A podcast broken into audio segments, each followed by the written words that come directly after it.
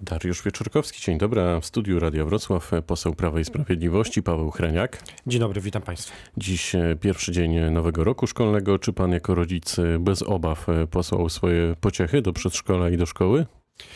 Tak, bez obaw, e, e, tym bardziej, że dzieci bardzo chciały po niemalże sześciu miesiącach e, braku mm, e, kontaktu ze e, szkołą czy z przedszkolem.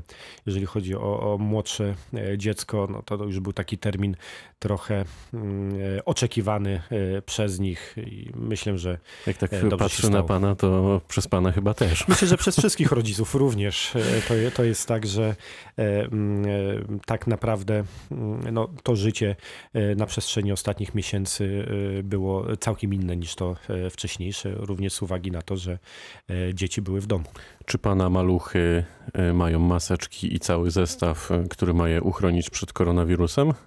E, Mają maseczki, e, mają e, również zapewnione z tego, co widzę po dyskusji mailowej z, z nauczycielami, również zapewniony płyn dezynfekcji, więc Czyli wszystko- samorząd zdał egzamin. Samorząd, dyrekcja szkoły, myślę, że również struktury państwowe, wszyscy wydają się dobrze przygotowani. A podziela tego. pan obawy innych rodziców, którzy nie do końca są przekonani o tym, że to jest dobry pomysł i chcieliby kilka tygodni jeszcze poczekać? Obawy zawsze mogą być, to jest rzecz e, naturalna, ale no, chciałbym tutaj uspokoić. E, Można spojrzeć na to, co się dzieje chociażby u naszego sąsiada e, w Niemczech. Tam trochę wcześniej zaczyna się rok szkolny, oczywiście w różnych To landach prawda. różnie, ale już od 3-4 tygodni dzieci chodzą do szkoły i no, oczywiście pojawiają się pewne ogniska w tych szkołach, ale generalnie nie ma nic strasznego, nic e, niepokojącego się nie dzieje. Ja przypomnę, że chociażby w Niemczech tych zachorowań generalnie jako e, e, kraj jest więcej niż w Polsce. Więc ja bym się tutaj nie obawiał, namawiałbym tylko rodziców, nauczycieli, ale też te starsze dzieci o to, żeby oczywiście pamiętały o tym reżimie, w którym dziś jesteśmy. Czy dla pana decyzja ministra Szumowskiego, ministra zdrowia, już byłego o rezygnacji na chwilę przed zapowiadaną drugą falą koronawirusa była i jest zrozumiała? Czy myślę, że to był e, moment najlepszy z tych, które nas e, czekają w niedługim e, czasie. Ten moment rezygnacji był pomiędzy pierwszą a drugą turą, tak można to nazwać, etapem em, COVID-u. E, Myślę, że e, przygotował nas dobrze do tego drugiego etapu. Ma następcę, który tak naprawdę jest niezwykle mocno wdrożony w te tematy. Przypomnę, że obecny minister e, zdrowia jest e, długoletnim dyrektorem Narodowego Funduszu Zdrowia, uczestniczył w No aż tworzeniu tak długoletnim nie jest, ale to ale prawda. funkcjonował w administracji e, e, funduszu, wcześniej również e, w administracji e, państwowej na innych stanowiskach. Jest wdrożony. Ja myślę, że to jest dobra osoba, która, e, e, która nie musi się przygotowywać do tego, co e, przed nami. Więc odpowiadając na pytanie pana redaktora, z tych różnych terminów, które mogły być wybrane, chyba mimo wszystko to jest najlepszy termin, jeżeli pan minister Szumowski podjął taką decyzję, a jak widzimy podjął. Czy pan Niedzielski, czyli nowy minister zdrowia, to jest minister właśnie na długie lata, czy to jest też taki stan przejściowy do rekonstrukcji? Jak pan to czuje, jak pan to czyta? E, Myślę, że i w wypadku ministra e, spraw zagranicznych i ministra e, zdrowia to są osoby, które już po rekonstrukcji również na tych stanowiskach zostaną. Ja przypomnę, że no, na, z całą pewnością przy zmniejszeniu liczby e, ministerstw e, do 12-13, jak dziś e, się e, mówi, e, nie było mowy o łączeniu Ministerstwa Zdrowia ani Ministerstwa e, Spraw Zagranicznych. No to są tak autonomiczne ministerstwa, że trudno je byłoby e, połączyć e, z kimkolwiek e, innym, więc ja tutaj e, uważam, to jest takie przekonanie, które jest wśród posłów Prawa i Sprawiedliwości, że e, tych dwóch ministrów również po rekonstrukcji zostanie. Czy po rekonstrukcji zobaczymy jakichś e, posłów, parlamentarzystów e, z Dolnego Śląska No, w nowym rządzie? Trzeba, e, trzeba poczekać. To jest oczywiście decyzja, która należy do kierownictwa Prawa i Sprawiedliwości, pana prezesa, w porozumieniu oczywiście z panem premierem. No, ja przypomnę, że mimo wszystko z Dolnego Śląska całkiem sporą grupę osób w rządzie, ale również i poza rządem, które sprawują ważne stanowiska. Mam tutaj na myśli chociażby panią marszałek Elżbietę Witek. Mamy Dolny Śląsk. Myślę, że nie ma czego się tutaj wstydzić. Czy dojdą nowe nazwiska? No, poczekajmy na przełom września i października. Myślę, że wszyscy się dowiemy. Ja też nie mam żadnej tutaj e, tajemnej. A czy pan się wiedzy. wybiera do rządu?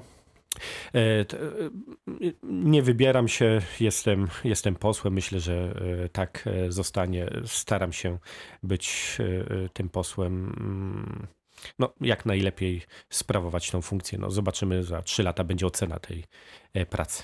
Będziemy oceniać. Lada dzień poznamy za to szczegóły nowej nadziei Rafała e, Dudkiewicza, czyli nowej formacji politycznej. E, to będzie faktycznie nowa nadzieja, czy raczej brak nadziei? Ja podejrzewam, że to będzie grupa osób, które nazwiska znamy od wielu lat, które przewijają się w polityce. E, no oczywiście każdy ma prawo do tworzenia nowych e, podmiotów, bytów e, politycznych, ale szczerze mówiąc ja tutaj nie wróżę jakichś sukcesów panu mm, Rafałowi Dudkiewiczowi Bo? i tej grupie, ponieważ po pierwsze pan Rafał Dudkiewicz już niejednokrotnie próbował wejść na scenę krajową.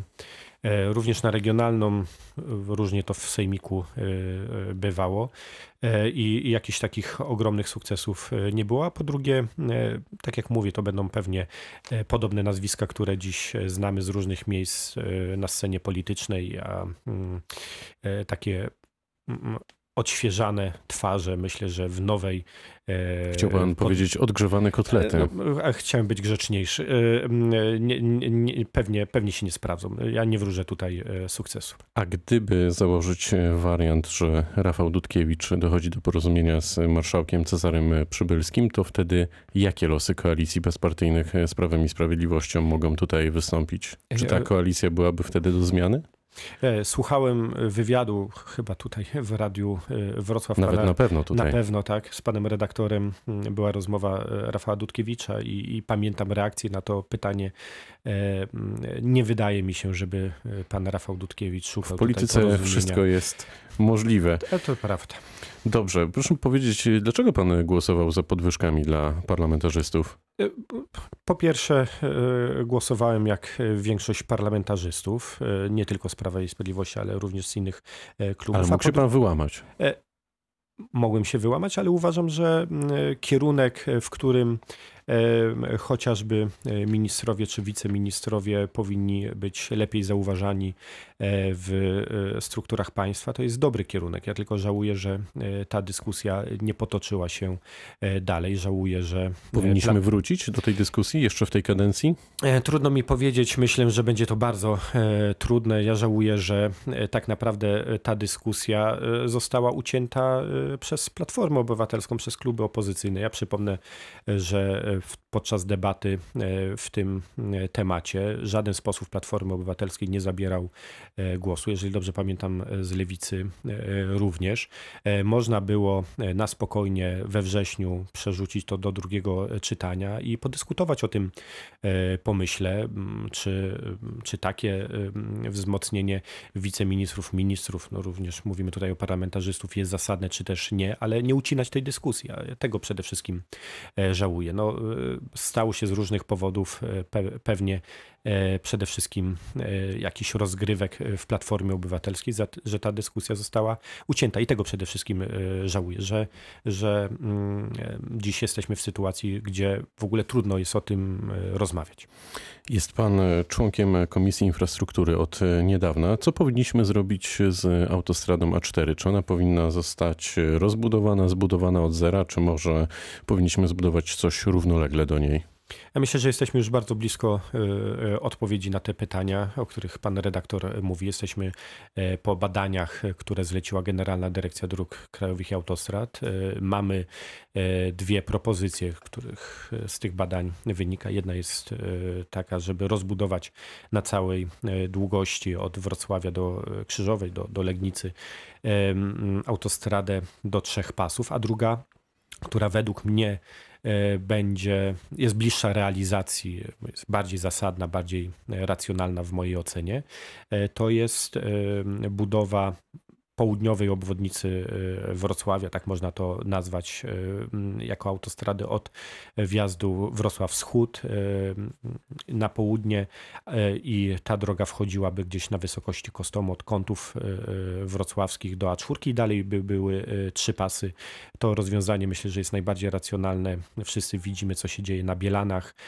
Ten wjazd południowy do Wrocławia od A4 jest absolutnie zakorkowany i to jest chyba najbliższe realizacji. Kiedy to Z tego co stać? wiem, we wrześniu, e, we wrzesiu, pod koniec września, październik e, ma Generalna Dyrekcja Oddział e, Wrocław przekazać te dwa ślady, te, te, o których mówimy, do realizacji do Stesiu.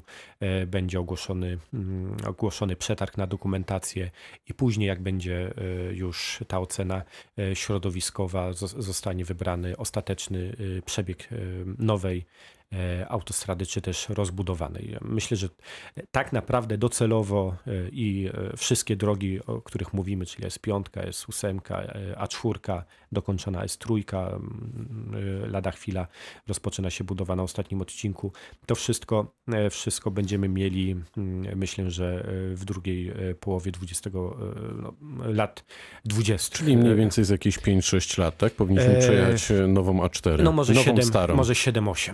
Są E, pieniądze na e, ten cel? No, te dekla oczywiście deklaracje są, z tego co wiem, to również na dokumentację są zapewnione. No, a jeżeli pójdą pieniądze publiczne na dokumentację, no już zostały wydatkowane te pieniądze. No, te badania też kosztują, które są za nami, to z całą pewnością pojawią się kolejne środki. No, mówił o tym też pan premier na ostatniej wizycie we Wrocławiu, że A4 jest, zresztą w rozmowie z panem redaktorem, E, jeżeli pamiętam dobrze, e, e, A4 jest niezbędna dla mm, dobrego funkcjonowania Dolnego Śląska, ale też S8 jest piątka do... Czyli będzie pan walczyć o drogi. Będziemy e... sprawdzać. Będę walczył, będę przede wszystkim pilnował, bo tutaj tak naprawdę decyzje w mojej ocenie e, zapadły. Trzeba tylko pilnować, e, pilnować e, terminów.